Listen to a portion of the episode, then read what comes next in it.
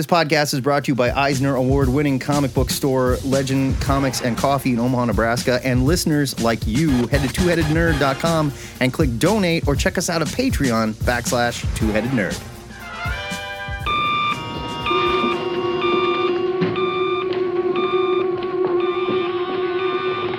Yes? Ho, oh, ho, ha, ha. Remember me, old chum? You jolly. Coming to you live from the Ziggurat at Omaha, deep below the metro area.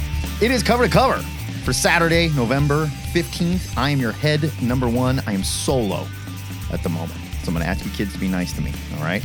Normally I have Joe, and we can, uh, he's a bit of a pincushion on the show. I can tease him, and we can bounce insults off of him and stuff. But it's just me. I'm a fragile flower. So be nice, you jerks, all right? He's going to be here in a little bit. Joe would normally say that here's how the show works. Saturday mornings at 10:30 Central. Matt and I. It's sad. This is sad, right? Matt and I go live on our Discord to rap about this week's new comics, nerd news, movies. A pretty big one came out yesterday. I don't know if you guys heard about that. And TV, where we also like to discuss the question of the week live with our listeners. It's a live show.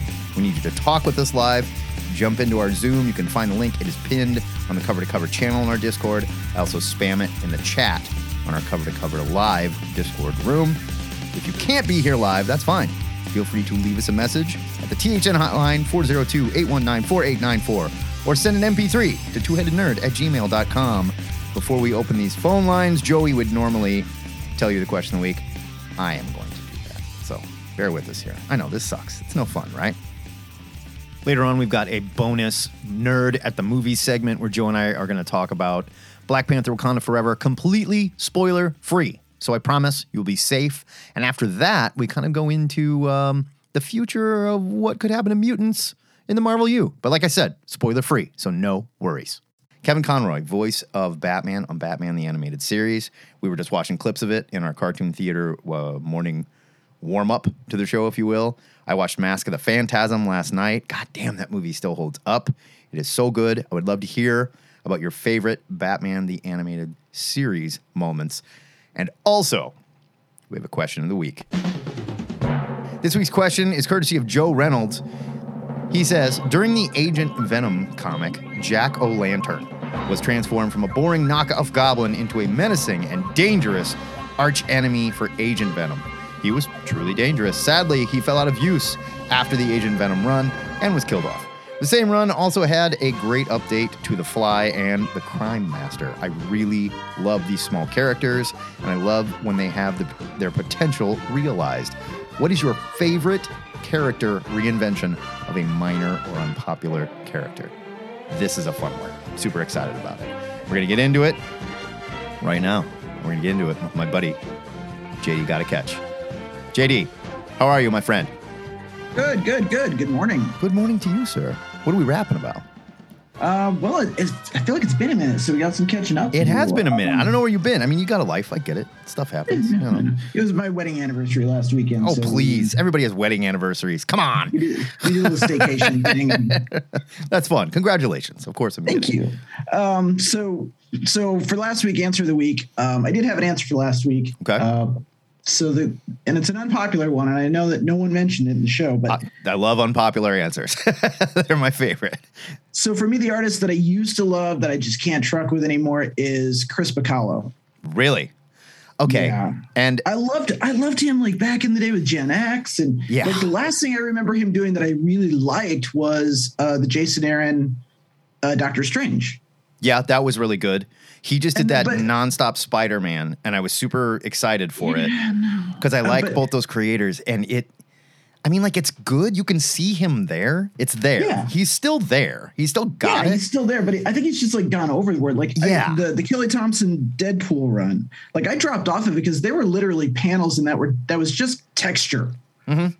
There was just like No. no, It's- it's like you couldn't tell what what what way was up. Yeah. it was just like pebbles. It, he's always been spastic with his POV's always been crazy, and you've been like, oh, but you could look at it and be like, oh, that's wild. Oh, that's neat. And now there are literally panels in that Spider-Man book where I looked at and I just went, I can't tell what I'm looking at. I don't know. And and for me, you know, because I've always been a writer guy first or story guy first.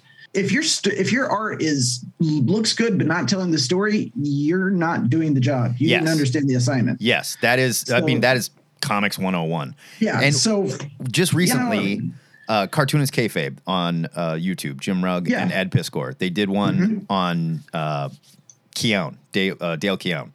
And Oh, yeah. Then not bagging on like it. They were just Right. revisiting, you know, Pitt and Hulk and all that stuff that he did. And they both had these memories of him just being this rad artist. And I did too. Like I Mm-hmm. think back and I'm like, well, Pitt was a terrible comic, but it looked really good. It good. looked cool, yeah, right? yeah. And like the Hulk, his Hulk looked fantastic. Right. And then they started digging into it and looking at it and going, this is really bad. Like this Yeah. is terrible. Like there's pictures that are really good. Uh, One big flash panel, you know. wait, who did the Maxx? that was Sam Kieth. Okay, yeah, yeah. Yeah, that was Sam Kieth. But like Keown, he's terrible. He can draw Yeah. a picture and he can draw a very cool picture, but anything sequential that's happening, POV is off. Anatomy gets weird. He gets really lazy. It's like he's not interested in drawing the small parts. Now I'm gonna say, you know, comparing him to Chris Bachalo, I, I don't think that's fair because No. I remember Chris Bachalo could tell story. Chris can. That's just it. He It- can, you know, and I think like, he's like that first Doctor Strange issue was amazing. yes. You know, and the and and Gen X. I mean, uh, he's Oh, yeah. synonymous with Gen Gorgeous X. There are literally characters in Gen X that they stopped writing because Yeah. he that no one can draw them the way he can. Penance, for when, example. When was the last time we saw Skin? Yeah, or empath, like that that outfit Yeah. with the, with the Yeah. gas mask and like the oh god, it was so scary. But I, I think he's just. We talked about artists evolving last week, and I think Mm-hmm. he is evolving, definitely. I just don't know if we're all able to wrap our Yeah. brains around his evolution. you know what I mean? Like, Yeah. it's getting a Well- little wackadoo. That's all I'm saying. S- Speaking of artists evolving, that's the the next thing I wanted to segue into. Um, I feel like I'm on the uh, the cusp of watching a, a new artist on the rise, and I'm super excited for it. And I wanted to ask you guys because I gifted you guys the membership to Kelly Thompson. Yes, Substack. very sweet. Thank you. Very sweet. And um, so Meredith McLaren Mm-hmm. for Black Cloak. She's fantastic. Oh, and you know the only other thing, thing she's done in comics, to my knowledge, is Kelly Thompson's first graphic novel, Heart Shaped Box. Uh, I think that is correct. She's very And- new. She's very new. I know that. And watching her level up through the creation of Black Cloak and the added joy of having the the process pages and the process posts in uh in the Substack is super enjoyable because watching her do like character design and set design, set design more than anything else in that comic is incredible. Yeah, she's The an they have- animator. you can tell she like this Yeah. is an animator at work. She Yeah, understands and- when you're drawing, not just when you're animating. It's very important when you're drawing a comic. You have to set the scene. You have to put Right. things in the right place. You have to have that depth. Otherwise, you're not telling the story. You're just drawing a picture. You know. Well, and and then also just the creative things that they're doing with like the the fairy wings. yeah. And the, the one for me is the way she draws like the the eponymous black cloak, the cloak.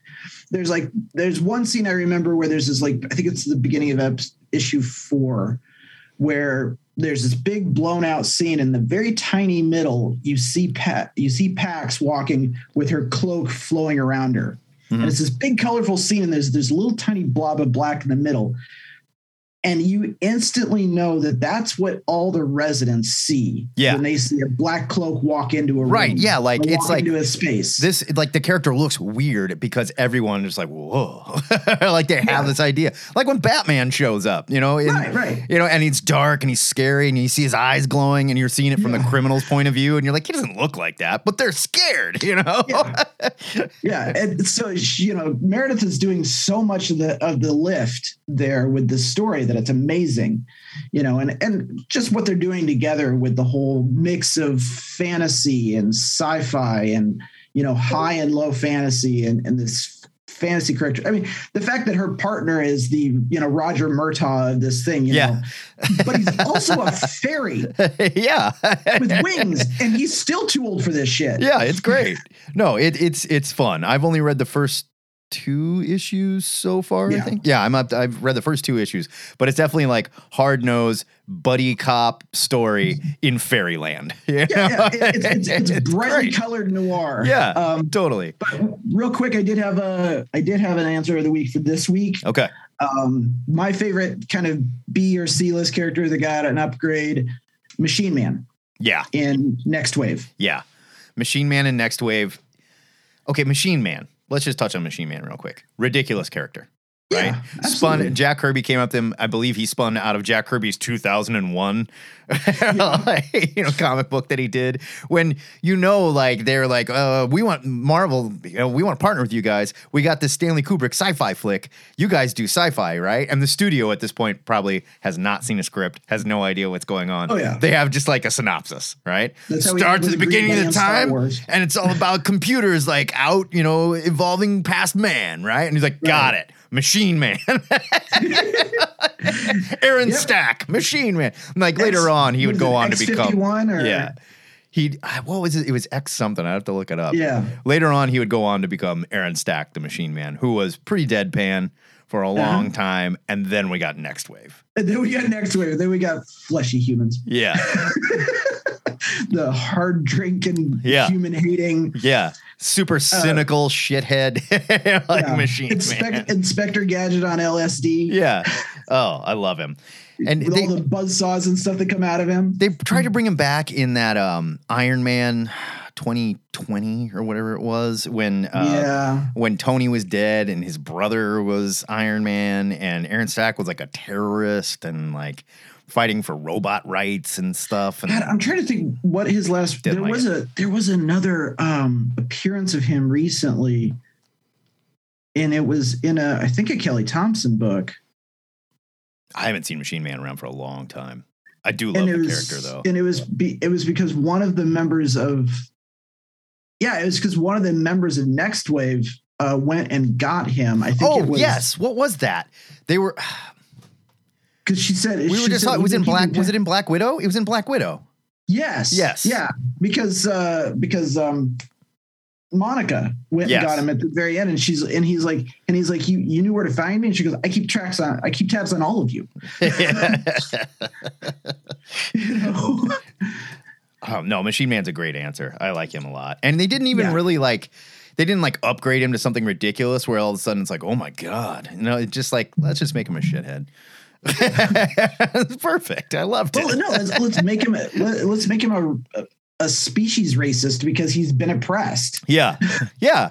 And it, and it, and it was like I like I thought it was clever in Iron Man 2020 when he was like, I'm speaking for all the AI and stuff, but I don't buy that he's like, I'm gonna blow up this entire Right. pediatrics unit in the hospital to prove my point. No, you're not gonna kill a bunch Yeah. of kids. Well, Come on.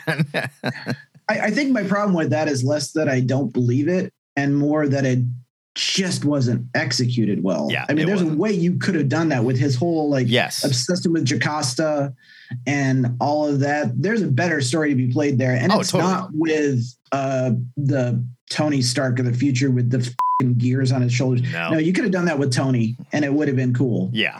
No, I, I totally agree. Those are good answers, though, JD. Thank you. Real good answers. Always good to talk to you, my man. Yeah, miss you guys. Tell Joe hi for me. I will do it. He should be here anytime. I don't know. All right. Frank Cirillo. Rumor is this guy just had a birthday. Hey, Is it true? He did. Birthday boy? it is. Happy- it is true. Happiest of beginning birthdays to you, sir. Huh? Thank you. All Thank right. you. How you been? I haven't talked to you for a little bit. Um, well, yeah, it's been it's been been a while, right? Mhm. Uh, I've been good. I've been good. Good. You know, been. Um, I want to address something that you nerds said last Oh, week in I the love it. podcast. I love getting called All right, out. So you, you're getting called out. I love it. One of you, one of you two, I don't know, remember who it was, but one of you two said something about Doctor Who not playing to fan service. Like, oh, Doctor Who is the, new Doctor Who is just playing to fan service. And I'm like, have you watched the last 60 years of Doctor Who? That was me. have you? But I have was you. qualified it. I qualified it in the sense that, like, I always felt like when they did, when they Yeah. were pandering to us, when they were playing to fan service, it fit the story very well. Right. Also, Oh yeah, Oh, They yeah. wrote it well. They were incredibly good at that. Yes. And my problem with this latest last two seasons of Doctor Who is it felt like they panicked because they weren't telling very good stories. So we just started throwing fan service into it that didn't Hmm. make any sense. That shit with the master didn't make any sense. None. I'm gonna. I'm. I'm. I haven't gotten to that. I just finished watching. I did not care. um, series nine with Peter Capaldi, and I, I, well, like I said I thought it was. I'm sorry, I'm moving around. No, it's all right. It's all right. like I said, I, I thought I thought it was good. It's a little it like at times was a little over the top. Um and and like I said, I've been watching Doctor Who since the 70s. And if you don't think the 70s was over the top, those Oh. Tom Baker episodes Yeah, were for sure. insanely over the top. yeah, I used to watch them as a like, kid with my dad, and I was just like, "This is what sci-fi is like." Like I didn't like Maybe I don't didn't- like I- sci-fi. I'm, I'm gonna I'm gonna say it. I didn't like the fact that his his sonic screwdriver were now his glasses. Um, make, make it make it a different device. Yeah, Okay. yeah. I didn't like the fact that he was constantly like moping around playing guitar. You know, he was like, it was. I was like, come on, why? This is not. No. he was a you hippy know? dippy doctor, though. That was kind of his thing. He Yeah, was I, like, well, like no, I like that a lot. I thought that, that that stuff was great. And then you got to the last, I think it was like the last four or five episodes. They were fantastic of that that season. I, I can't say that I know enough about the classic. I remember watching it as a kid because every Oh, okay. once in a while a monster would show up and be like, "All right, I'm back in." You Yeah, know, I was a huge Tom Baker fan. I was a huge Tom Baker fan. I, I love Peter David da- um, as Doctor Who, and then no Peter Davidson. Sorry, uh, Peter Davidson as Doctor Who, and you know I sort of fell off because you know they would only air them on PBS. Yeah, in yeah. New York, and if if they weren't airing them, you weren't seeing them. right? You know. Yeah, and the only Um, time I was there watching PBS was like when I was really little, was like Sesame Street, Doctor Who. Yeah. that was about it. Yeah. Didn't care about much So else. I, I highly recommend there is an there is a Christmas special Doctor Who episode with Ro- Rowan Atkinson as the Doctor. oh, oh, I highly recommend find it. That. You haven't, you haven't seen it. I, I can't even tell you. It's like the curse of something like the curse of the everlasting death or something. It's some weird title. aren't all Rowan the is do, all the Doctor Who's are on Disney Plus now, right? They well not I don't think they're on yet. Okay, I don't think they've made it over yet. but it's it's just the modern stuff. They're, they don't have the old stuff, right? I don't think they. I don't think they're have, gonna have the older stuff. Yeah, but this so was like some. T- this took place between the time when Doctor Who ended and and then it was gone, and people thought that was the end of Doctor Who. Right. And then Doctor Who started again. So they did like they would do like these little bitty things here and there. Yeah. With the old characters, but this thing with Rowan Atkinson, if you could find this, I'm I have it on find that. video. It's got I to be on it on YouTube. It's videotape. got to be on YouTube, right? Somebody's got It's it. up got to be somewhere. Yeah, I'll it's find it. fantastic. I I loved it. It was great. Find that, drop it Um, in the drop it somewhere in the Discord in the Nerd TV or something. right. Drop it in. All right, yeah, nerds will find it. All right. Um, so you know what? What did I? What did I call about? What did I, what did I call about? Oh, yeah, I have no idea. called about. Um, I told about Doctor Who. Okay. And I called. I, I was. I was trying to. I haven't finished watching Andor yet. I just haven't had the time. Oh, I know what I called about. Oh. I told you guys about this. I don't know if you guys have been watching. Um, if you guys have been watching uh, Prodigy, but I have the not. Last. The, the, the okay, so I'll say this: the last two episodes of Prodigy were great. The Borg episode, while I've heard people say, well, well, you know, they kind of defanged the Borg again, and, I'm like, you know, I don't think so. I think they made the Borg scary, and, and I think they they did it in a great way. There were some great head applications with some of those Borg, though, man. You got to check, you got to check it out. And the last episode was this weird throwback to the original 60s uh, Star Trek. And and that's that's all I can say about it without giving away too much, but it was it was really great. Um I'm gonna watch I them. mean- I'm gonna watch them. I watched the first one and I was like, this is a little more kiddie than I care about. And then I watched is, the second one and I went, okay, this isn't bad. I'll sit down and One burn through them. I'll definitely watch one, them. Yeah, one of the things about the show is that it it does wrap it up in that very sort of like you know Scooby Doo ending, and Yeah. everything's like everything's all well and good, sort of all well and good. I mean, it's it's it's actually got the show's got some good storytelling chops to it. Um, you know, the Hagemans have been telling great stories for a while, so you know it's a great. Yeah, I'm really enjoying it a lot. And when do we get Um, regular Star Trek back in our life? Yeah, I don't know, man. I think it's I think in January. Is it next year? Okay. I think it is. I think it's 2003. Picard comes back Okay. and Discovery come back. Fair So, enough. All right. Yeah, I'll have to I'll have to look it up. But okay, so what I wanted to say was my answer of the week. Here it is. Um, my answer of the week is Iron Man. Iron, Iron Man was it was I is was to me and a lot of people I know. Iron Man was a third tier character. Okay. He was like yeah. Yes. maybe maybe B. No. it wasn't fair. until Ro- Ro- it wasn't until Robert Downey Jr. took over took the role of Iron Man in the movies that the Iron Man character was elevated beyond what he he ever was. Oh, for sure. For Yeah. sure. Yeah. I mean, that was a time where like there were plenty of times where Marvel Comics decided, well, we want the Avengers to sell as well as the X Men, and they would try all this stuff, and it never worked. Right. It never worked. And then you make a kick ass Iron Man movie, and suddenly Yeah. Oh, everybody wants to read the Avengers comics. Uh-huh. Absolutely. And you know, and, and you know, Captain America was like kind of the de facto leader of the Avengers for the for, for like forever. And then all of a sudden Iron Man's super popular. And then Iron Man's now the leader of the of the Avengers. yeah, pretty much. You know, so yeah, it's like they took a character and and like I was not interested in Iron Man at all as a kid. You know, like like I why why a, a kid, a very straight laced kid, would be interested in an alcoholic superhero. You know, like it's it's not it's not for me. It Oh, wasn't man. for me. I always I always liked Iron Man, but I got really Yeah. bored with a lot of the runs. I just liked all the armor. I liked there's another bad guy and another bad suit of armor, and now the two Yeah, armored guys armor. are gonna fight. You know, like, Yeah, I was like, I'm the super Bob- fired up the for Bob this. Layton stuff. yes, great. Oh, I love the Bob I love the Bob run. Stuff. That I- was all throughout the 80s. Formative shit for me. Yeah, like as a young reader. fantastic. Oh, so good. You know, and and he's he's a great he's a great artist. You know, the I don't I don't know. I think I I- I didn't can care about Tony, but I liked Right. Iron Man. Yeah, that's it. That's exactly it. You Yeah. didn't care about Tony. Tony Right. was like, whatever. I want I want to know more about Iron Man. But but anyway, that's that's all I got today, man. Those are good Uh, answers. Joe guys, Joe Patrick just joined us. I don't know Oh, if he you did. saw Hey, that. Joe. Yes. Hey, what's up? He's what's here. up, You wanna idiots? comment? Hey, you you want in on this, man? You want in on this? Yeah, Iron yeah, Man yeah. Give me break me off, break me off a little bit of that. Uh, yeah, I mean, I agree. Iron Man, Iron Man was not a. uh, he certainly wasn't a household name uh, No. until 2008. Um, you know, people have people had probably heard of Iron Man because how can you not? But it's not like he was. Like people didn't know he, he the average Joe on the street didn't know that he was Tony Stark. Right. They couldn't like name him by name. They wouldn't identify him by sight. He was no Namor the Submariner, is what you're saying. He was no he was no Namor, the cool cool Khan. Uh, but um God, that movie's so good. Um but uh yeah, no, I the movie changed everything for that character. Oh yeah. Yeah. 100%. And then the character from the comics became basically the character from the movie. Right. Because if you look at the Iron Man comics prior to Matt Fraction's Invincible Iron Man, um, they weren't any.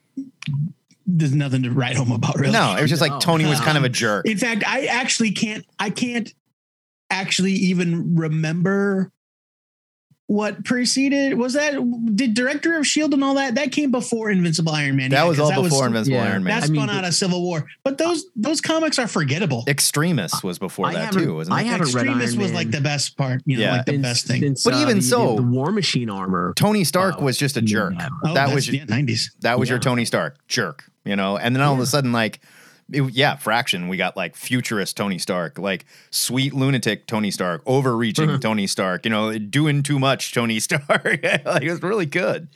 Yeah. Yeah, no, that's that's a that's a really good insight, Frank. Frank, Yeah, good to Hey, talk to that's it, you. Happy birthday you too. again. Thank you. We'll Thank talk you. soon. All right, brother. Is All right. today your birthday, Absolutely. Frank? No, it was it was, last it was week. about a week and a half ago. We Oh, gave him a that's right. shout out. we wished you a happy birthday on the show. yeah, you wrote the shout out. Come on. All right, Frank, eat shit. Oh, thanks, thanks, man. All Thanks right. a lot. Talk to you later, Frank. Bye, guys. David Chan, I demand you come in here and talk to us. Uh, Well- Matt Baum, just thanks for getting the show started. I apologize for being Yeah. uh, fashionably late. It was awful. It was awful. I went on a racist tirade. I said a bunch of You- stuff you know I what? regret. You're, Matt- Matt you're- is gonna get you You're canceled. too for all of your Matt for all of your bluster. You're too. Uh, you're you're too. Um, your social anxiety won't let you just like hang out. With I know. These dudes. I know. It's ridiculous. and I don't get it because they're the same dudes we have in the chat. Well, I went on a tirade and, and, and alienated all our Canadian listeners. So now we have Oh, I four people left in the tirade States. About like That was um, an you know, anti-Canada tirade. I thought you went on a tirade about like mes- Mesoamerican. no, know, no, no, no. They were they rule. I love those guys. As, as spurred on by your Black Panther Nam- Namor hatred. Listen, Damon. Joe, you'll see it all on Twitter. It's, it's, it's a it's a shit show here. So Uh, you know what? It's that's all Twitter is now. So Matt's It got. Are they that mad? Okay, wait, real quick. Is Twitter that mad that Namor is Mesoamerican now? Oh no, I have no idea. Oh, okay. I- I- he um, Damon was joking that your tirade and stuff would, Oh, would be okay. Twitter fodder. Because I I like I hadn't joking. seen that. I was just I was curious. yeah, maybe it There's a wasn't. contingent of people that were afraid. Oh, we just lost Namor in the white person race draft or something. like what? no, um, but uh, but the uh, the, the the fun new rumor is that uh, Elon is going to bankrupt that shit pretty soon. Oh, Twitter's gonna Because die. people There's are- no- Oh yeah. People- Oh yeah. It, it, it's like literally a sinking ship. Yeah. but It was when he bought it though, I and they were like, "Thanks, sucker." metaphorically a sinking ship. Damon, what did you Yeah. want to talk about? Hello, hello, everyone. And uh, actually, most of what I want to talk about today was uh, the unfortunate passing of Kevin Conroy. Um, Yes. Yeah, man. I that honestly that really cut really deep, and I was actually surprised at how deep. Like when I heard the news. Um, Yeah. But yeah, I mean, I I, I grew up in like the '90s. I've probably said a few times, um, and you know that I used to religiously watch uh, Saturday morning cartoons on uh, Fox Kids. You and me both, And, brother. You know, they had a, a- yeah, they had, you know, they had a bunch of stuff there, like I remember Eek the Cat and Beetlejuice, Oh, yeah. but there was like you know, some main event program. Like I love that Beetlejuice cartoon. It's so it- good. Beetlejuice was It, great. it, it still holds up actually. I watched it a few Yeah, episodes. it's great. But yeah, but um, but always it was. I think it was around like where I where I was. It was like eleven o'clock. Like one of the last cartoons that used to show up, and Batman the animated series was like the show. Like Yeah. that was the show I could not miss. Um, and I just remember even you know I wasn't that old was I? I was maybe like twelve or something like that when the first episode came up. But you know I began to realize like even just the way they were telling stories in that show was just pushing the boundaries Yes. of what was typical for you know a Saturday morning cartoon. Totally. And, we uh, watched uh, you know, Mask of the Phantasm last night after I Oh, came God. home, and I just like turned it on because I was like, man, I, I I'm upset, and I just I'm like I remember loving this movie. I just want to watch. It is so good, and my wife Yes. was like. This was a movie they released for kids, and I'm like, yeah, Yeah. like, like this was straight up rated G, if I'm, if I, as I recall. It was probably PG. It was PG. Was it PG? Actually, I do remember that specifically because I remember um, renting that, and my mom was like, I had it on the VCR, and my mom saw that. She's like, "What are you watching?" It I was like, scary, and it was like Yeah. really well Yeah. written, and And it's man, like, "Bruh, your time has, Yeah. more of your whatever has Yeah. come, and it's like, oh Jesus, I haven't seen Mask of the Phantasm in so long. I need to, I need to get on oh that. god, it's so Yeah, good. there was like even like some like little sexual tones in it, but that's a whole other story Yeah. altogether. Well, um, but yeah, Yeah, but, he you like he ble- like he bleeds, like Batman bleeds. He Oh, gets yeah. punched in the face, and he bleeds. And then I remember very distinctly because I was 14 when Batman uh, the animated series started, and so you know I was starting high school. You know, Uh-huh. uh, Cool. Smoking like, cigarettes, hat turned backwards. You know, yeah, right. you were like Mitch from Superman. like Mitch from Superman. Yeah. Um, I was a cool teen. What can I say? Yeah. Uh, I was mad at my mom. Um, but uh, something that I definitely noticed in a lot of those cartoons that were like villain hero type thing is that you couldn't they couldn't say the word kill or die. yeah, Yeah. Like they would say like destroy or, Yeah. or whatever. no kill, no die, no murder, none of that. nope. And None like in Mask of the Fan- Mask of the Phantasm came out, I remember distinctly Batman bled, and then somebody said that they were like there was mention of killing and dying. I was Yeah. like, well, this is not this ain't your this ain't your kiddies cartoon. Yeah, No, it's not Adam West version of Batman at all. but um, but yeah, actually, it's kind of funny. I, I just now that you brought that up, there was like a ver- particular scene that I remember. Speaking of bleeding, and I was just like, "Whoa, that was like that's like you know kind of extreme for the time." There was a Man Bat episode, or I remember Batman got brutalized Yes. in that episode. And I was like, "Holy Yeah, the shit!" Man Bat episodes are always very scary. Okay, Yeah. the Man Yeah, Bat they were. episodes were so good, and I would argue that I don't. I have not read enough classic Man Bat stuff to really know, but I would argue it was Batman the animated series that like elevated that character out of stupid Silver Age BS and made Man Mhm. Bat legit scary. Yeah. And there were a few like that too, like uh, Clayface too. Like Yes. in that episode we were watching. I loved Clayface. Oh man. Yeah. Yeah, the one we were And, watching uh, right before we started was a Clayface episode where Yeah. again, a, s- a- look, Clayface is a dumb character. Let's be honest. It's dumb. In the Batman world, it doesn't make a lot of sense, but they sold it so well and gave you the Uh, story, you know, behind the the actual person. And like now, Clayface is top five Bat villain for me. I love that character. Well, the thing about Clayface in the comics is that he's actually like four dumb villains, and the and the Yeah. and the uh the show was like, this is why are there why are there four clay faces? Like and like only one of them is any good. Only one of them has the, the actual like shape shifting thing going on. We're gonna condense them. They condensed them all, and they made it. They made him into that into the failed actor, Yep. uh, you know, Matt Hagen, and then like they kind of like Combined they all they ultimate they they Marvel like ultimate comics him basically. Yeah. Mhm. The comics were like, oh, why didn't we do this all along? And then now we get that Clayface Yeah. in the comics. Yep. But yeah, it was like ba- Basil Karlo, and he wore a big hat, and he dressed like the Shadow. And it's like, yeah. why is his name even Clayface? yeah. No, There's and he didn't have Basil Karlo. Matt Yeah, Hagen, remember. Preston Payne, uh, Cassius Payne, Todd Russell, and Johnny Williams. there was also a female Clayface. Yes, uh, Sandra- have had a different name. Sandra Fuller. Um, God. but yeah, like the like the Clayface of the '80s wore like a Mister Freeze style con- containment suit with like a glass bowl Yeah. jar head. They made a. It's like why? No, it was so He's bad. a dude who, who's literally clay and he can shape shapeshift. Done. That's it. Yeah. Yeah. So, no, but, but yeah, the, the but I big mean- blocky chunk of clay with the teeth, you know, the like he's got to have. The that's square my teeth. clay face. Yeah. I love it. That's the only version Um, I, I care about now. I, I, I do I do also love that it it gave us the version of Clayface that we get in the Harley Quinn cartoon, voiced by Alan Tudyk.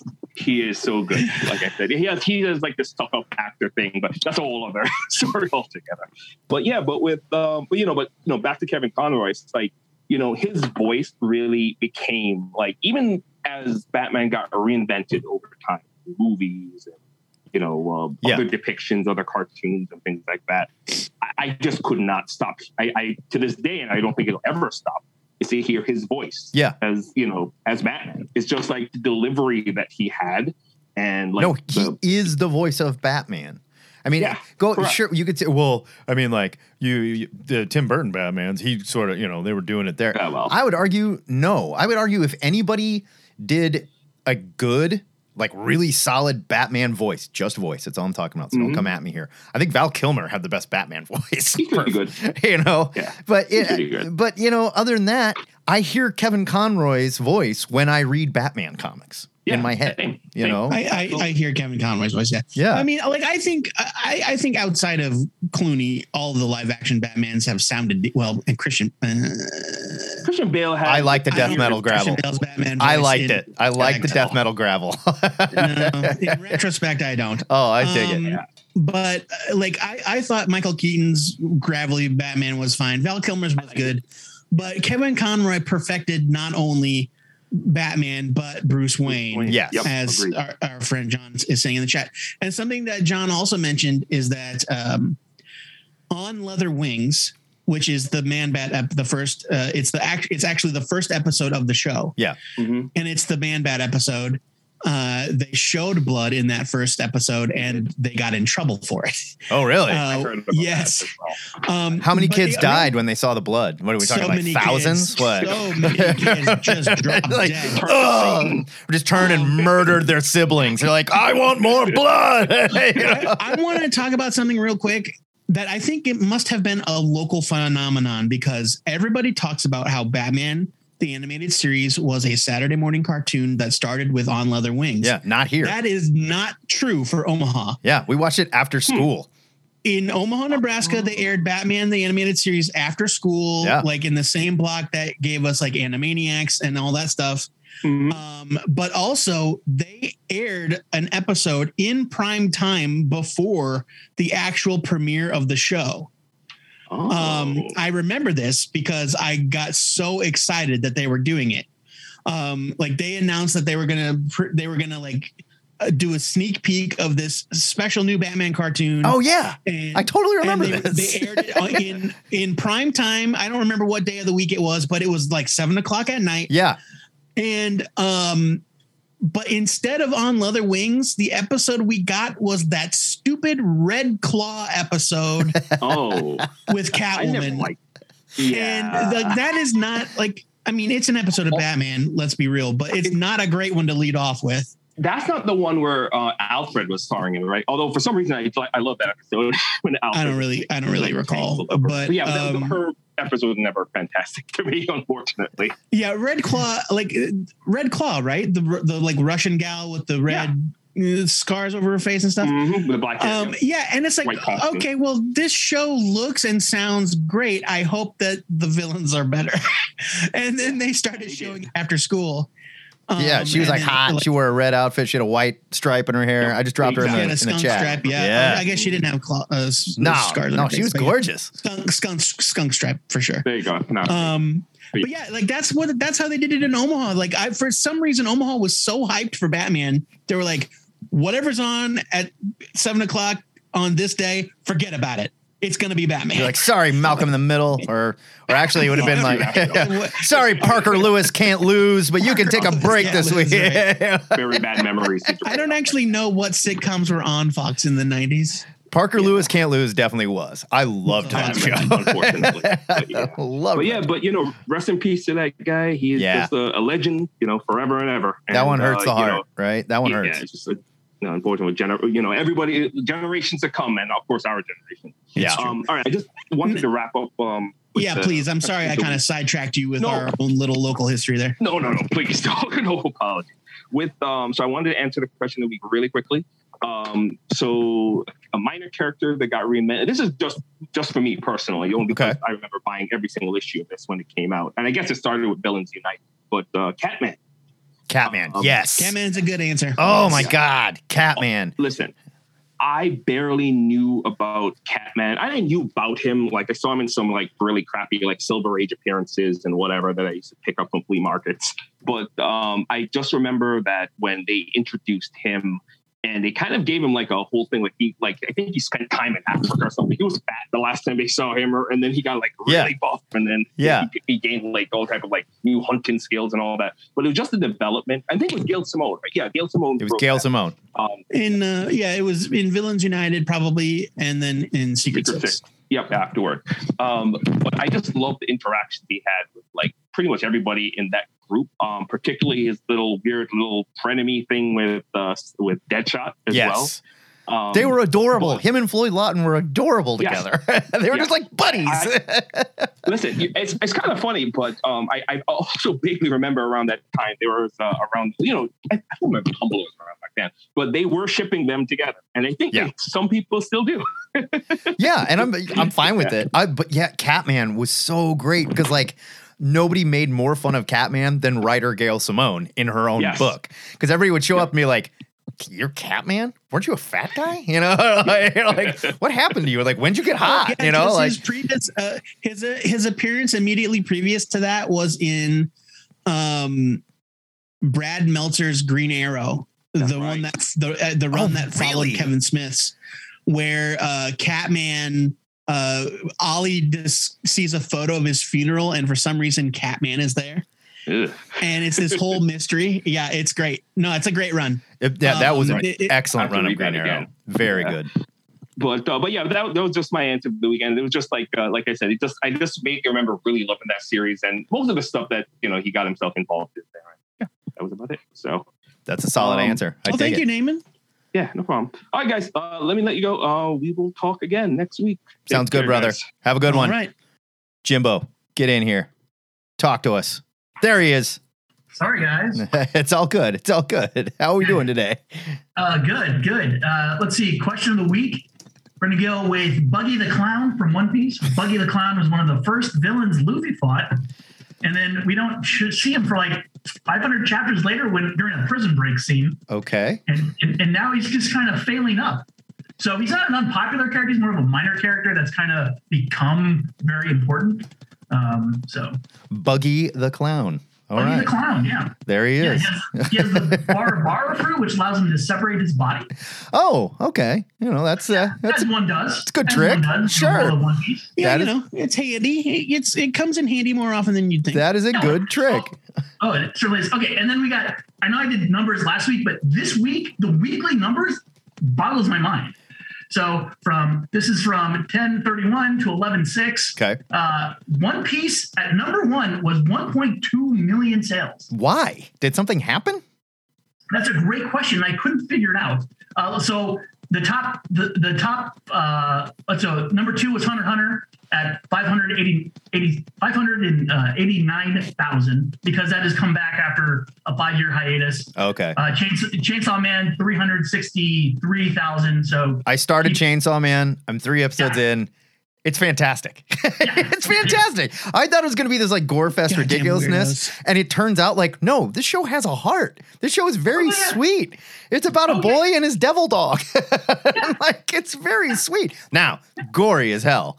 Oh, And yeah, yeah. It's- it's super good. gory, but it, God, it's great. It's too much fun. Yeah, Love it. So so One Piece had a movie this summer and it just released last week in the States, but that's obviously not sale. So it's a volume sale, and the only thing I think of is the anime has never been better.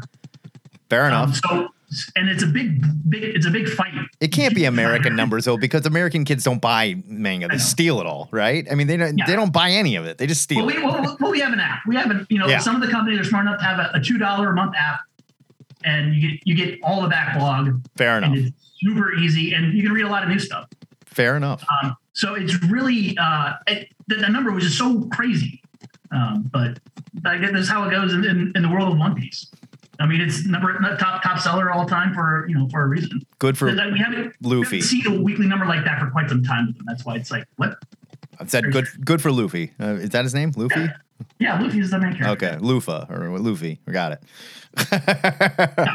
well, Um, and then uh, what Kevin Conroy, uh, you know, very, very sad passing. Uh, everyone, you know, I think the the core of it is like every time we read Batman, we hear his voice. Yeah. And I think that is, you know, something that will always be with us, and you know, easily to watch. Though that that you know, probably one of the best, if not the best, animated show for a car- for a comic. hands down. No, I don't think there's a question. I, they, there is no question. It is the best animated comic adaptation of all time, and it Yeah. also So- didn't just directly adapt Batman. I'll give it that. It made Batman something different. You know. And now I will I will say that like I think that you need to include the entire like Bruce Timm oeuvre in that because Batman led to Superman, which led to Justice Well, League, sure. which led to Justice League Unlimited. Sure. And like those show like Batman is great, but Justice League Unlimited is something like tremendously special. So like I I, I think that like it, it- obviously it all started with Batman Yeah. but um like the things that that show led to uh it's it's just like the best depiction of any Yeah. comic book universe in animation ever and it's resulted in the most watered down WB animated studios releases that I've I've never That's okay. been james gunn is all about building Yes. the new dcu that so let's talk about that for a second. James Gunn came in and we're all excited for more James Gunn movies, but James Gunn came right out in several interviews and said, "We got to do better in our animation. This is ridiculous. We're a comic book company. We have to do better in our animation." And I Yeah. just went, "Yes, James Gunn. Yes. Thank you. just so do it." this uh, this interview that i'm referencing um is basically about him responding to all the people uh, that have come at him uh, since the news of his hiring with like finally you're here it's time restore the snyderverse release the ayer cut and, and because he's Oh no! because he's now an executive, James, he's very like, hey, you know what, guys? We hear you. We appreciate your enthusiasm. Thanks for being here. yeah. We're glad you're along for the ride. Off. yeah. um, eh, but not really. But he's also like, we're actually focused on doing different things now. Um, he's talking about building a a cohesive movie, TV, and animated, or at least Right. film and animation the Marvel like, Studios way is what they're universe. So doing. like he's gonna Kevin Feige it Yeah. um, over a number of projects. Now they don't. They're obviously not going to be able to take ten years to get it done. No. but um, he he's talking about like no, we without saying it, it's like they recognize the flaws of the previous model, and they are going to move forward with like building an actual universe. And the whole universe. rest of the world is It excited. includes animation. except for some trolls on the internet who think they're in a massive gang and don't realize there's a lot of bots that was backing them. No, that's true. No, yeah, yeah, no, yeah, for sure. No, but it's, it's exciting, and I'm excited for good DC cartoons because they used to be amazing. And man, I just watched like the Super Sons one that came out. Mm. Yeah. Oh, even the movie, like the directive, Yeah. whatever. Yeah, movies. they're just not good. And so I wasn't upset when they said that was going away at all. That didn't upset me. So whatever. No, I mean, like I again, I I know that the character isn't for everybody, but the Harley Quinn show is legit. That is an exception. That is an I, exception. I love the Harley Quinn show. I- Yeah. No, it, uh, like, and I don't care about, and I don't care about Harley Quinn, and, and that show is it's exceptional. yeah. Um, and, It is very good. uh, like I don't understand like.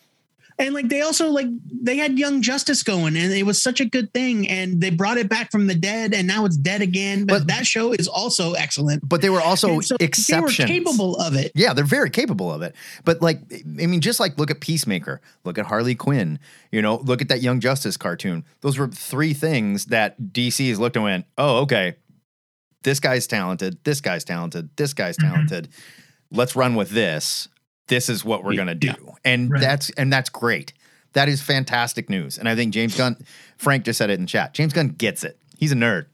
First and foremost, he's a nerd. And anybody who's like, well, everything's going to be a joke now. They're just going to make fun of everybody. Like, is Superman going to fart on screen? Like, okay, I don't think you've been paying attention to what James Gunn does for a living because he doesn't just make funny shows. That's not just what he does. He makes shows with heart as well, movies with heart. Right. And uh, like and also like have you seen a Marvel movie lately? Right. Even the serious ones are full of jokes. Yes. So There were funny moments in Wakanda Forever. You know, like there was funny moments there, and, and no one is more serious than the Wakandans. All right, It's true. It's true. Jim. Very good to talk to you, my friend. All right. We'll Later, talk soon, buddy. Bye, buddy. Love you. It's been a minute since we've done it, but we are back with another Nerd at the Movies segment. And I think these segments live here now, on cover to cover. So we'll just sort of throw them in as bonus segments. I don't know if you heard, but there was a pretty special Marvel movie premiere this past weekend. Black Panther Wakanda Forever hit big screens. Joe and I saw it. We have feelings, but rest assured, like I said at the beginning, those feelings are spoiler free. So let's get into it. Our spoiler free first reactions to Black Panther Wakanda Forever. I gotta say, so I I went last night or yesterday afternoonish, right? And the first thing, whenever we go to a Marvel movie and the Marvel thing pops up, and you know, and you see the pages flipping and everything, and then it goes to the Marvel, and you see everybody like pictures of the Avengers and Guardians of the Galaxy and all this shit. This was just Chadwick Boseman. Yeah, they've done that. They've done that before. they have, but it Um, was silent, completely silent. Yes. No music, nothing. the, and the, typical fanfare wasn't there. and the theater Um, that I was in, just dead silent. People started crying. It was like, wow. well, it's it's so it's so weird. Like I I thought something was wrong because the movie just starts. yeah, And then it's like 10 minutes before that yeah. It's opening uh thing. and I think it's And Coogler. He's doing a thing here, and they realized like we lost our star. We lost like the guy. The- but this was a celebrated moment in not just in like superhero movies, but in film for black people everywhere. You know, and we lost the guy. And he does such a tasteful job of just immediately going, All right, here it is. Here's what happened. There. Tear off the band-aid. You know, and, you have to. And there was some uncertainty about how the movie was going to deal with the passing of Chadwick. Okay, Boseman. gotcha, Was, gotcha. was right. T'Challa going to be dead? Yeah. Was he going to be gone? You know, uh, like, and then we knew that they weren't going to recast him. yeah. So then all signs started to point to, oh, okay, well, then he must be dead in the movie. They eventually just came right out and, and said it like this movie is about the Wakandans trying to move forward following the death of T'Challa. Yeah. And so the movie opens like the first 10 minutes prior to the Marvel, um, you know, fanfare part um, is T'Challa's funeral. And it is like the most dour, like Yeah. it is so it is so moving and and like emotional. Well, they ju- and then and then the Marvel Studios thing comes up with no sound at all. Yeah. and you're by the time it's like, okay, is the movie done? Can we go? yeah, like the, the several people in the theater and myself crying, just like, Yeah. whoa. Because I Like mean, I'm like crying right now. we- I'm a little teary just thinking about it. he had a funeral for his buddy, you know, like Yeah. right there on screen. And we got to have the Marvel funeral for the character. And the whole movie is about dealing with grief. And it's Yes. three different characters, all dealing with grief in different ways. Uh, let's talk about Namor for a minute. Holy shit, they nailed Namor. that guy. They na- okay. It's here's the thing, and I kept thinking while I'm watching the movie, like, how did DC screw up Aquaman, who should be way easier than There's Namor? nothing. Aquaman I should be I way hate- I easier. don't hate the DC Aquaman. You so feel free not to. That movie's a piece of shit, and that Aquaman was dumb. This No, you've got a him. guy with wings on his ankles, right? That can fly and breathes underwater and swims around and wears, you know, like a speedo. That's basically your Namor that you're building off of, yeah. and they killed it. Absolutely nailed. He looks amazing on screen. The actor is fantastic. They figured out a way to play down everything that I don't like about that Namor, where like Namor is just constantly a jerk. Like this Namor makes sense. He's a good leader. And like his people legit love him. It's not just like the it's constant not just that they love him; they worship him. yeah. But like and he's a he's a god to them, but he's also Yeah. like this caring, loving god. And you get to see like Uh. I feel like every time we see name well to his people, he definitely is. To his people, sure. But every time we see like Namor in the comics, it's like Atlantis is broken. You screwed up Atlantis. God, you're a They jerk. hate him. He Yeah. hates them. yeah, it's, It's uh, just constantly. uh, there are only two other named Atlanteans in the movie, and I'm not going to say them. Like, I you was can look them thrilled though. They're- I was thrilled. Oh, Like, me too. awesome. Like if you go to IMDb, you'll see, but Yeah. I'm, I'll leave that to you. But there are only three named Atlanteans in this entire movie, and uh, the re- but all of the rest of the Atlanteans are like. It's like it's so it's like the first time it's like the first time you saw the Wakandans fight. yeah. They made like, the and I don't and I don't just mean a handful of the like in Black Panther. I mean the first time in Infinity War where every f***ing Wakandan is like coming out to fight Thanos. right. And they're bad And- ass. And like and, and the Wakan and the Atlantean. The, sorry, they're not Atlanteans. They're from Talu Talokan. for for sake of Um, argument, we'll call it Atlanteans. we're, but we're just gonna call it Atlanteans Yeah. because like come on, they are incredible. They're scary. They made Uh, it is yeah. so easy. One of the other things we always make fun of is like how silly Atlantis is in both Aquaman and in Marvel and the Submariner. Atlantis is a fundamentally silly place that is either written so sword and sorcery that you can barely read it. And it's all political drama and magic and whatever. They just took all the bullshit out of it and went, we're going to reinvent it and we're going to do it this way. Yeah. And it's going to make here's sense. My, here's my spicy And take. like it's I, beautiful. It's perfect. I I don't care about Marvel or DC's Atlantis. I don't either. I don't all. give a crap. They The- the made me the not history, care. I don't care. they went out of their way to make us not care. It's totally boring.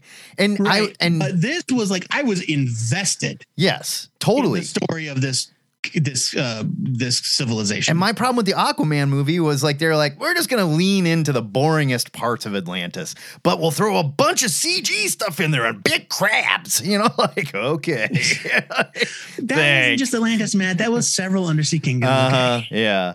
But it, I, God, they did such a wonderful job with Namor. And again, like putting together, I, I would argue that the Black Panther films, now that we have two of them, have done two of the most interesting and sympathetic villains ever.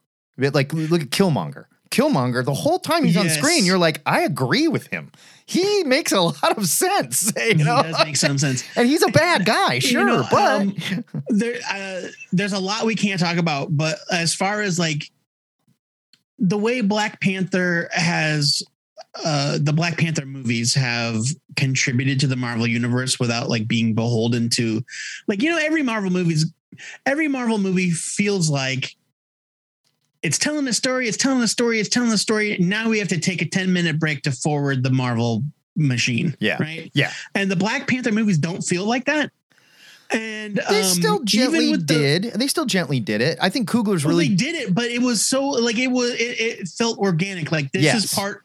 Like this belongs in this movie. yes. We're not just like stopping the action to go talk to, uh, you know, Thunderbolt Ross for ten minutes right. or whatever. Like I will say the end of Um, Shang-Chi when like the credit cookie in Shang-Chi felt extremely tacked on and went, okay, here's the thing we got to do. All right, here you go. Yeah. Yeah. All right. The, the other characters in the Marvel Universe are there. And you went, all right, cool. Thanks. Yeah, and then, and then uh, you know, like even even the post credit scene in this movie is like it's more about forwarding the legend of the Black Panther well, I think than also, is forwarding the Marvel universe. they're also setting up a lot for the uh, World of Wakanda or whatever TV show that we're going to get. the World well. of Wakanda TV. Yeah, show. like the That's DC, the yeah, the Disney Plus show that we're Disney going to get. Plus, and yeah. they and they do a re- Coogler. He didn't. I think a lot of the criticism of the latest MCU movies, Thor, Doctor Strange, uh, whatever, they just threw shit against the wall and made it pretty and had fun with it, and it didn't really do much and like whatever. I I liked them both, but I I hear that criticism. I think Coogler not only addresses the death of his friend, addresses the death of the Black Panther as well, Mhm. you know, like which is just so meta, it's insane. Really fleshes out a lot of characters, tells a very caring and gentle story, but all the action, all the CG bullshit, the fight scenes that you want and love are also there and handled very well. And he Yeah. just packages it into what is an exceptional movie. Not even a, Well, yeah, not just a Marvel and- movie. It's an exceptional movie. I Yeah, really enjoyed I mean. Like Black Panther is the only Marvel movie to ever get nominated for Best Picture. Right. so, like, uh, I would not be surprised if Wakanda Forever is also nominated for some sort of uh, Academy Award that's about its storytelling merits, not its technical merits.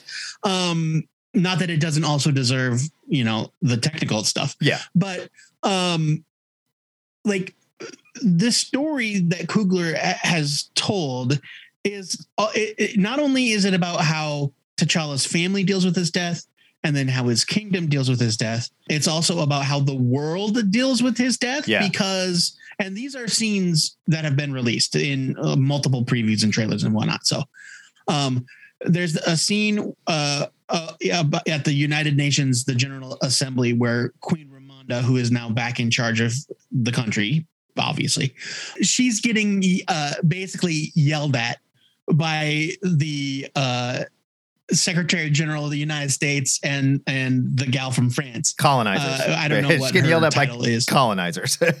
Yeah, basically, yeah, it's Toby Toby from The West Wing, and then some Yeah. French lady, and um, Angela Bassett. If she does not get nominated for Best Actress, I swear to God, she's like, we know what people are saying about us Right. behind our backs. They're saying the king is dead, Wakanda is weak.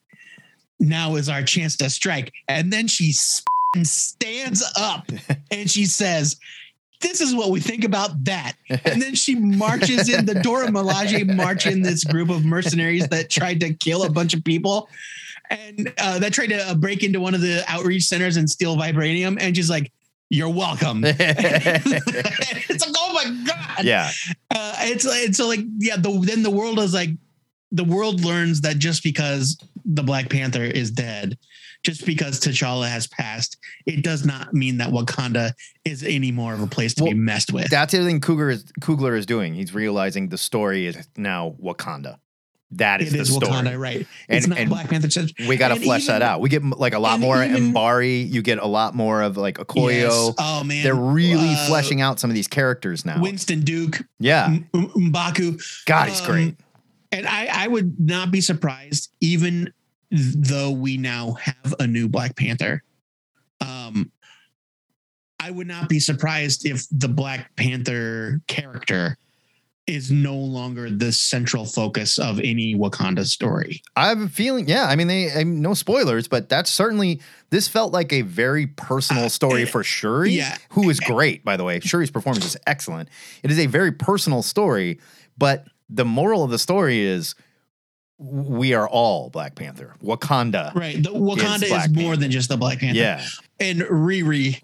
She was great. Riri Williams. She was great. Amazing. She was great. Yeah. She's so awesome. And All- I cannot wait. All the her show. performances in this, yeah, it, it really set up a Ah, lot. Man, It set know, up a lot of things, but did it in such a gentle fashion where, like, you we watched several of these movies where you can see the domino fall and you go, all right, I get it. You know, okay, I see what you're doing there. Like, oh, that guy showed up. There was never a moment in this movie where I felt like I was getting worked the Marvel way. I like that work. I'm fine with it. But I never felt like like you saw that, right, Matt? You're like, ooh, you know that's coming back, Matt. I'm like, okay, I got you. you know? Right, right, right. Yeah, no, for sure. It was just really well done. It was caring. It was tearjerker. The end of it, everybody was crying. you know, like it was, The it was fantastic. great. yeah. The, the ending, yeah, the, the very end is awesome. We joke, we've been joking about it. We joked about it all this week. All right. Um, it's bad news for Brian Domingos, but Namor does actually say the word mutant. He does say the word mutant. It It's- comes out of his mouth. Yeah. It's it's it, it it's it's happening. Yeah. Namor is a mutant. Yeah. Um, There's no but- question. And like, Yeah. no, I mean, to another small spoiler, but in the second credit cookie where Professor X shows up and is like, Will you join the X Men? No, he, like he, Namor floats into a dark chamber, and then somehow Professor X is in the room. Yeah, in his wheelchair. He swam down there in his in, wheelchair. in, in the Undor Seeking. And he's like, Namor McKenzie, I want to talk to you about the X Men Initiative. yeah, they definitely then- changed our like, there we Namor. go, so while begins. while Namor is a mutant, Namor is definitely not the Marvel Comics Namor. This is a no, no, no. different like, character. He doesn't even like he pronounces his name Namor. Yeah. you know, like the way he puts the accents on it. and his name does Uh, not mean no, avenging everyone son. else in the movie calls him Namor. right. His name but- does not mean avenging son anymore either. So No, it mean yeah, no, it doesn't. Uh, don't but, say it. uh, don't say anything. Don't say anything. no, I don't. I, like I don't remember. Like he talks about where he Yeah. got his name from, but I don't remember all the details. So, um, it, go see the movie, please. Yeah. please. Okay, let's talk about Namor just for a minute. Is Namor a mutant? If if mom ate a plant and it changed him, and it's not just like the X gene waking up in him, is he a mutant? Well, see, that's kind of the thing. Or are we going to change the definition of mutants in the MCU? that's the thing in the Marvel universe in comics as well is that a lot of times the X gene was um, the reason why children were born with the X gene is because their parents were exposed to something.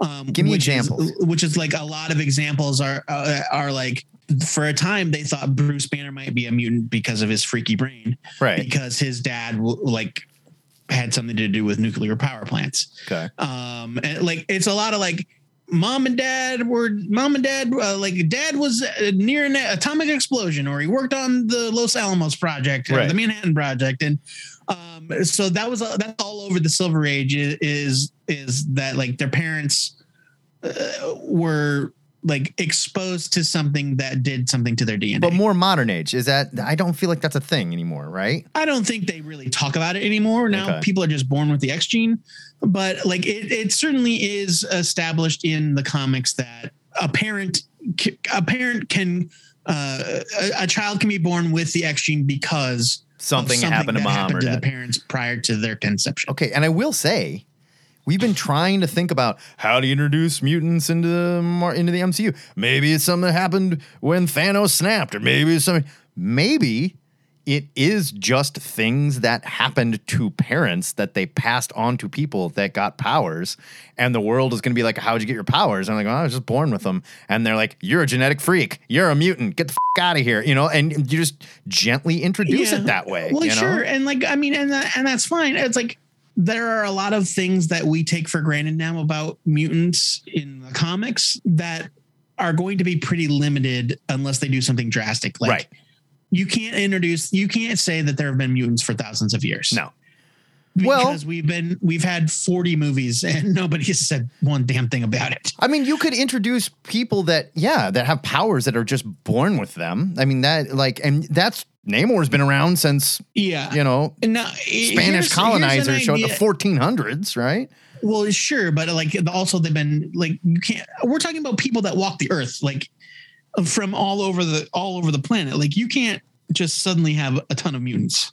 No, no, no. I mean, I think there should just people be a start few. being born with the X gene. That's a very slow build before somebody's like, you know what? I should probably get a team together to protect these people. Yeah, but Like- you could also do something along the lines where like eh, people knew this was a thing and they've been really quiet about it because they don't want to be a freak because they are worried Yeah. and they're But not. see, and again, they're I not just think- Captain America. Like they, some of them just have slight mutant things, but then there's other people like Wolverine, like who has been around and just laying low, doing his thing.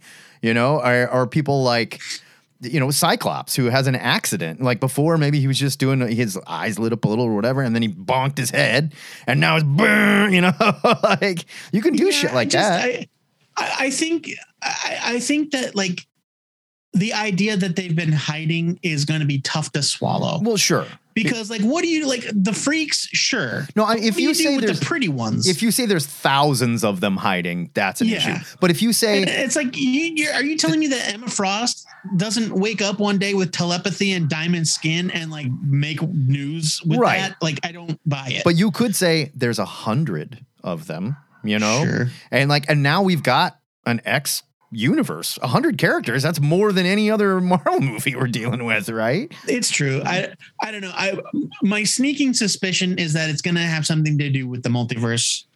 Um, kinda hope it and that like or or the Kang thing. Like something's going to happen. We're, they're gonna there's going to be like a, a a snap, and then suddenly mutants will be An here. X gene awakening or something. Yeah.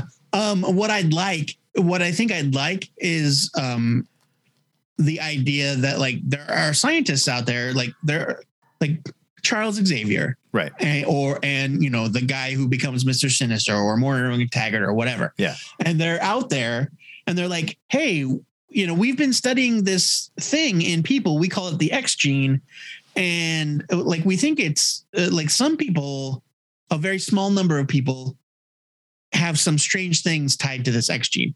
And then all of a sudden, there's something that happens globally, whether it's, you know, something like a Thanos snap or, you know, Kang farts or whatever. The Eternals flip a switch. Yeah. And then suddenly the X gene that's been there all along, that's only been investigated by a handful of scientists that people think are crazy. Right. Suddenly there's a million people that are like, what the f- I'm blue. I have wings. Where did my feet go? You know, Yeah. that like Yeah, I mean, they could maybe do something. I, I could see something like that, you know, or there are a few people that have expressed some powers with the X gene, but then when this thing happens, there's a bunch more. there's you know? a bunch. Yeah. I, Yeah. I, I yeah, I, I think that would be cool. and like- people like that right had now- like just a little bit, like Cyclops. Maybe he had just a little Like, thing maybe, going yeah, on. Like, and then you could, and then that would explain how you could have like, oh yeah, Xavier has had this group. Right. He's no. He's that- been with. He works with. He's been with these kids, you know, and, and, he knew. now, and now, and and they and they know what it's like. Right. But we've been keeping them safe because it's like, what do you do with a kid who can't control his devastating eye beams? right. And maybe you there's don't like send him out into the world. yeah, maybe there's someone else who's working with Xavier on this X gene stuff. It's like I can wake this up. Uh, We could wake this up and we could make it a thing. And Xavier's like, no way, bad news. No, they'll be exploited. They'll be hunted. You know, you could be unleashing and then, yeah, monsters. then his partner, then his partner Eric, right, is is like, nah, man, you don't get it. We're the next big thing. See Eh, that, or like the government, Trask or somebody, you know, Yeah. like working for the government. It's like, no way, we need mutants for us because we, need someone to protect us from Captain America. Now that Sam is bad, you know, and like the Thunderbolts was Yeah, a yeah. failure. We need something. We need our own. Make mutants. Boom. Throw the switch. And then all of a sudden, everybody's like, ah! and, I, and yeah, so I think I think you could I think you could get away with saying like these people have been here yeah, hiding like the Atlanteans yeah. because they're scared. Um, and maybe they just had a little thing going on, and they thought, I don't know. I guess I'm different. Like I'm double jointed. It turns out. Or when like the Jean X, Grey, Jean Grey, like part of Jean Grey's origin is that like once her telepathy kicked in, like she couldn't stop. yeah, she was in a hospital going nuts. Yeah. Like, cause she could, and they just And- thought this poor girl's, you know, schizophrenic. Well, oh my God. And then this one know? guy, this one kid, Hank, he looks like a monkey. you Yeah. know, like and like all he like- did was like, he was really good at football. He was on the gymnastics Right. team, you know? and and yeah, and so I think that you can you can say like, oh, these people were here being trained right. and protected, and then there's an event, uh, like an, an Avengers level event, and suddenly the X gene wakes up. right. They, and they power up too, you know? And like this, these things have happened like in the comics. Like there's Sure. like the like uh, at the end of Avengers versus X Men, where when Hope uh like undoes the No More Mutants thing. Yeah.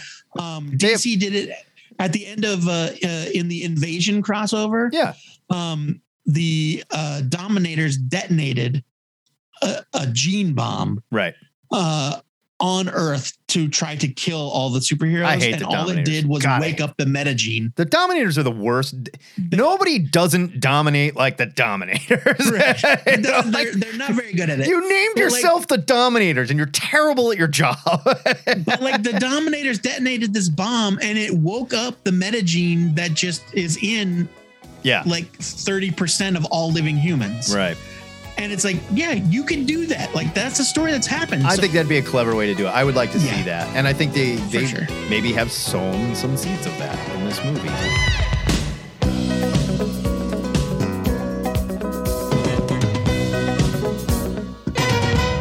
Miss Brant, get Peter Parker on the phone. Yes, Mr. Jameson. Okay, back to our regular programming and voicemail time in the ziggurat.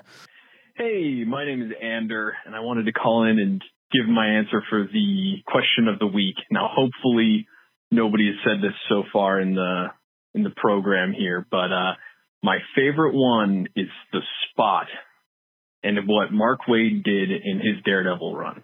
First issue, just Daredevil clocks the spot like it's just nothing, super easy. And then as you're going through the series, weird things are happening, crazy stuff's going on, and then finally you realize that the spot has been kidnapped by another dude and is basically being forced into some crazy chamber that allows this other guy to use his power to go on a crazy human trafficking kick or whatever. It's it's so dark. And you know what? Anybody who says that the Mark Waid Daredevil is too bright and shiny can go suck sewage because the image of Coyote throwing meat to these head bodiless heads to feed them while their bodies are off being trafficked is probably one of the creepiest images in in recent comic. It's it's just, just messed up, and the Samnee art being so light and colorful, it just makes it wacky. It's just it's a crazy crazy comparison there. Loved what he did with the spot. Great show. Thank you. Ander, Ander. man, welcome aboard, buddy. Welcome aboard. I love that answer. And he's 100% right. There's people that bitched that the Mark Waid run was it was too bright. It was too shiny. But like that was the point. Daredevil was faking it. And if you read it, you can see Daredevil being like, I'm gonna reinvent myself and I'm gonna do it different and no more dumpy Matt Murdock. And like the darkness that chases Daredevil was all around him and he was lying to himself about it the whole damn time. And he slowly figures out, like, this isn't me. I have to be who I am. I can't lie about who I am. I'm always going to be the daredevil dealing with these freaks, dealing with these monsters, dealing with my own Catholic guilt and shit. Like it just slowly crept back in. It's a wonderful run of Daredevil. I love it. Loved it. yeah, for show. Oh, great answer, Andrew. I love that. Thank you, Andrew. Hey, you know what? If you've been listening for a while, what took you so long to introduce yourself, guys? Maybe he's a new guy. Who knows? Whatever. Get to the Discord. Get to the Discord, Andrew. Yeah, we'd love to hang with And you, if man. you're already on the Discord, say hi so I know that it's you. Speaking of the Discord, we had an answer. Uh, where was it at? It was Oh, Joe. Reynolds. He said, I'm thinking I'm gonna miss the show this week. He's on the route to the airport, yada yada yada. He wanted to mention a minor Spider-Man villain who has who hasn't really been reinvented yet, James Beverly or Overdrive. Overdrive, yeah. Dude has the ability to soup up any vehicle, limited only by his imagination, which I could argue could make you a god. This is almost a Green Lantern level of power. Yeah. Well, and he says, well, perhaps not equal in power, but equal in possibility. And what constitutes a quote vehicle? Could any mechanical device be enhanced with his powers? Appliances, weapons, factories, Iron Man suit? Waiting on the Overdrive Transformers crossover event. This character has so much potential just waiting to be unleashed. Yeah, like what if he gets on an elephant? What happens? I mean, I would say an elephant. I, I would say an elephant is not a vehicle; it's a living thing. But What if if, you if you're riding wheels- it, but I would say that no, you, You would not say a horse is a vehicle. No, Horses can be a vehicle. They can take you from place to place. that's not what a vehicle is, Matt. um, but if you put wheels on a skyscraper, or if you are uh, an Iron Man suit, is definitely a vehicle. I think uh, it's a jetpack. Basically, it's a fancy jetpack. Um, and so, yeah, I think I think you're totally right. I think he could do way better than just like having really cool cars. So the definition, the Webster's definition of vehicle is I I don't care what Webster thing, says. a thing used for transporting people or goods, especially on land. A thing.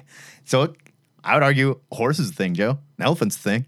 You can ride an alligator. That's a thing. Right? You can ride it like Sure. a skateboard. I'd like to see what kind of Cronenbergian nightmare Overdrive comes up with when he's like, I'm on an alligator. Let's see what I can do. I love that answer though. Overdrive. That's fun. Deep within a bleak and dismal swamp, hidden beneath its murky waters, lies the headquarters of the most sinister villains of all time. The two-headed nerd. Okay, Joey. Time for our answers to the question of the week. What you got?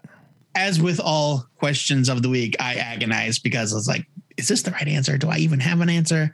Is this the answer I would pick? Is it really my favorite? Blah, blah, blah. And then suddenly it came to me a character that has been reinvented and is uh, 800,000 times better than they were, basically resurrected from the grave multiple times. Richard Ryder, aka Nova. Yeah, for sure. Um, Richard Ryder Nova uh, debuted in the mid 70s. Um, in his own series, he was kind of like uh, if Spider Man and Green Lantern had a baby. And he was like chosen by a dying, dying alien and granted great power. Where have I heard something like that before? Are there any No, other right? characters that had? yeah, it's like a very Abbott Sir Hal Jordan kind of relationship. yeah, And then, um, but it also essentially he was Peter Parker. yeah. Um, he was like It's what if Hal Jordan was Peter Parker? Yeah, yeah, right, exactly. College kid has Yeah. goofy friends and blah blah blah. Um, it lasted 24 issues before it was canceled. He came back to help Rom fight the war against the Dire Wraiths. He lost his powers and was never heard from again until Fabian Nicieza brought him back in the pages of New Warriors, number one. And he became a, a character in that book, and he was fine. He even had a revival. He got his own series uh, that didn't last very long. And then he got another series by Erik Larsen, which was just like an updated version of the uh, 70s one because Erik Larsen is obsessed with the Silver and Bronze Age. And so it was just like goofy nonsense Yeah. and that book got canned after like nine issues.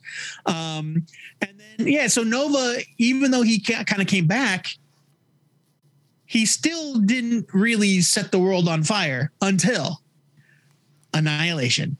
Dan Abnett, Andy Lanning, Keith Giffen, they brought Rich Ryder back as the savior of the Nova Corps. Well, actually, the Nova Corps gets obliterated, but he, uh, after the Annihilation Wave, destroys Xandar and kills all the other Novas. Rich absorbs the entire Xandarian world mind into his brain at great personal risk, and it turns him into basically a cosmic god. And that's, and then he helps turn the tide of the war, and then he gets his own series uh, which is friggin' amazing. And then he slowly like rebuilds the Nova Corps, and it's great. Uh, Richard Ryder, Nova, he's awesome, and he's like still today. Nova shows up, it's a big deal. He's great, and he's well respected. Yeah. he's like this seasoned military general, and yeah, all because uh, Night Thrasher threw him off a roof in 1990. There you go. Hopefully, we're getting him in in uh, Guardians of the Galaxy three. We'll see. I hope don't so. I hope so too. I hope maybe we can give it a glimpse of him in the uh, Christmas special. Who knows? That'd be fun. That'd be a great place to do it, right? Okay, my answer is Jack Flag. Jack Flag is a ridiculous character from Captain America. he Jack and his 90s, no, no. brother. He was he showed up in the 90s during the storyline where Cap was dying. Yeah. Well, the first appearance 1994. I thought he was from before that, but 1994, I guess. So Jack and his brother Drake were members of Captain America's computer hotline network, and they created a citizen patrol group in their hometown of Sandhaven, Arizona, which cannot be a real place. No. Jack and his brother got uh, mixed up with the Serpent Society, right? Eh, They foiled a bank robbery by one of the members of the Serpent Society or something. They got taken captive. And while there, the Serpent Society had the same uh, chemicals that made Mr. Hyde who he is. And they were trying to, they were experimenting on people, right? So Jack and his brother bust out, and Jack gets drenched in the actual chemicals and like turns into a beefy dude. Not like Mr. Hyde beefy, who's like on the level of the Hulk type strong, but he gets stronger. Captain America. Yeah, like Captain America type thing, basically. He uh, then paints his hair red, white, and blue, wears a Yeah. ridiculous costume, and runs around helping Cap. He basically wears kind of like a grifter mask, right? Yeah. He, he's kind of like a, a, a patriotic grifter. Yeah, and it's, he's got a partner named Free Spirit. Yes, a lady. He is yeah. a stupid, stupid character from arguably a terrible Captain America time Yeah, for Captain good. America. It was not good at all. Now, we flash forward to Civil War. They had the uh, Superhuman Registration Act was in place, right? Where Tony was on one side, Cap was on the other, and Tony was helping Shield and everybody register, you know, all the superheroes. So, because like they're dangerous, we got to do it, right? Not everybody was on board, and Jack, Jack Flag was one of them. It's like screw this. He was living in Cleveland at the time. He wasn't even heroing, just doing his thing. He's out of the game, right? And the Thunderbolts, who at the time were run by Norman Osborn, this was like when we were, going through like Dark Avengers and you know uh, like all that shit where they replaced the heroes with bad guys. So the Thunderbolts at this time were Bullseye, uh, Songbird was leading the team, Moonstone, Radioactive So this is Man. after Civil War because that didn't happen Yeah. until yes, that didn't happen until after Secret Invasion. right. So Radioactive Man. the registered the registration act was still a thing. Like, Yes. heroing was illegal unless you were a registered. Yes, Venom was there, but it was Mac Gargan. The Scorpion was wearing Venom Scorpion, at the time. Uh, the Swordsman was there, not that Swordman. This was Andreas Strucker of the Strucker twins. so, and then Penance, your boy Robbie Brown was on the team. Robbie Baldwin. Yes. yeah, Um, Robbie Baldwin, speedball, wearing his spiky outfit. Yeah, so they are the Thunderbolts spiked codpiece. are sent out to round up superhumans who don't want to register, like ones that we know where they are. Like, go get them, just in case. And most of them are just like, fine, whatever, and give up. And like, well, we gotta go get Jack Flag and friggin' Cleveland. This will be ugh, what a waste of time. And they're all just like, give me a break. And so they show up to go get Jack Flag, and Jack Flag kicks the shit out of all of them. it's amazing. Like, Yeah. just whips their asses. And we find out that, yeah, Jack Flag really is like on the level of Mr. Hyde tough. He is a total badass. he just doesn't look like a Hulk. yeah, he just doesn't look like it at all. He looks like a normal guy. And the only reason they they are able to stop him is because like Venom breaks his back and leaves him paralyzed. Yeah. And they so they arrest him, they put him in the prison in the negative zone. Negative zone. Yeah. At 42 was the name of it because it, it was like one of the guess what? It was one of Reed's 100 ideas. Yes. Guess what? Terrible idea. Because you know who lives in the negative zone? Annihilus, right? Right. So Annihilus comes to attack the prison because he's just like, screw you. No, you don't just come in here and build stuff. This is my place. And all the villains that are like heroes and villains alike, these underpowered nobodies, are just like, we're going to die. We are straight up going to die. And Jack Flag in his wheelchair is like, no, we're not. Trust me. I know what I'm doing here. I'm the smart I guy. used to be friends with Captain America. Everybody follow me, and they all basically follow Jack Flag's battle plan and hold off Annihilus and his horde. It is, Yeah. And then he becomes a guardian of the galaxy. yeah. and then he became a guardian of the galaxy for a while. It's like He starts to feel much better backwise. well, they fix him. The guardians They fix him. The guardians fix him so he can walk around. But what a beautiful, incredible use of a stupid, stupid character. like I loved Yeah. it. It was so great. You can you can read those. Uh, it was like Thunderbolts one ten. You know, 110 is the first issue of Yeah. the Norman stuff. 110, 111, and then it went on like at War of Kings is where we saw that we, he joined the Guardians and stuff like that. That would have been I think um in that Thunderbolts arc, I, I, we also got like a, a modernized, like less horribly stereotypical version of the uh, guy that was used to be called American Eagle, right? yeah, yeah. He was great too. Um, Yeah, He was. But yeah, that's a yeah, no, that's a fun arc for that character. It was super fun because they were just is- going is out. cool. They were going out and arresting all these like D level Marvel characters, and we got to see like uh, most of them were just like, no, I don't. I'm not even a hero anymore. Like I don't do this. I was a dumb hero. Right. I was Guardians of the Galaxy Volume Two. we like they were. It's like they arrested US one. Uh, oh no, but, but I, you don't understand. I have a I have a license, but it's a CDL license. It's not the right. But he could he could drive any vehicle.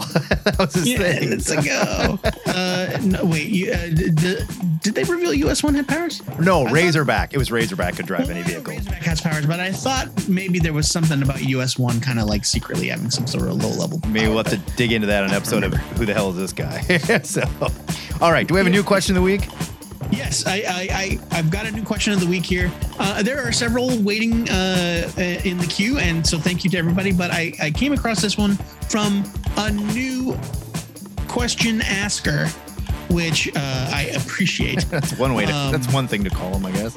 A question I asker. mean, he's it's not you know it's not the same old dudes. Which Okay. I lo- like. Thanks thanks to the same old dudes for continuing to submit. But hey, we got a new guy here, new blood. Right on. Beezer Beezer twelve on Discord, which I I hope is a reference to the Key and Peele uh, East West College Bowl skit and the and the uh, football player named Beezer twelve washing beard. it's got to be right. what, what else could it be? yeah. Uh, all right. The question is this What is something you're okay with being hypocritical about in terms of comics? Or, you know, uh, nerd stuff, I guess. Uh, for example, this is Beezer 12's example. I absolutely hate that there are multiple variant and exclusive covers of every book.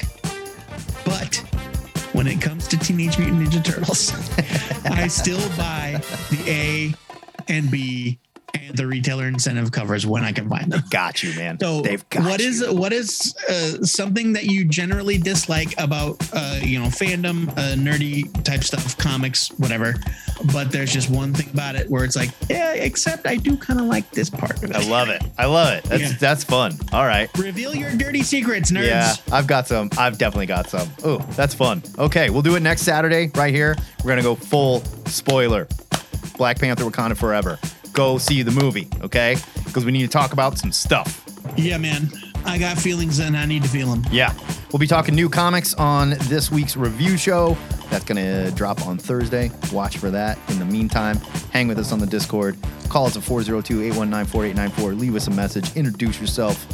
And thanks for hanging out. Thanks for playing. Thanks for talking to us live. Always good to hang with you nerds. We do this to connect with yous. So please connect with us. Yeah, with you, with yous guys. Yeah. But for now, we got to get out of here. My name's Matt Baum. My name's Joe Patrick. So what were you doing? I was being, drama- I was being dramatic. oh, sorry. okay. I thought you froze because you weren't moving either. I was like, No, I was like I was seething, but I guess that's uh, that would only be clear on the on the visual. Yeah, No I, I don't know if see it. that's a really good audio. Uh, yeah, joke. no, sorry. I was doing a I was doing a Batman. Not a problem. Sorry. This is the two headed nerd signing off.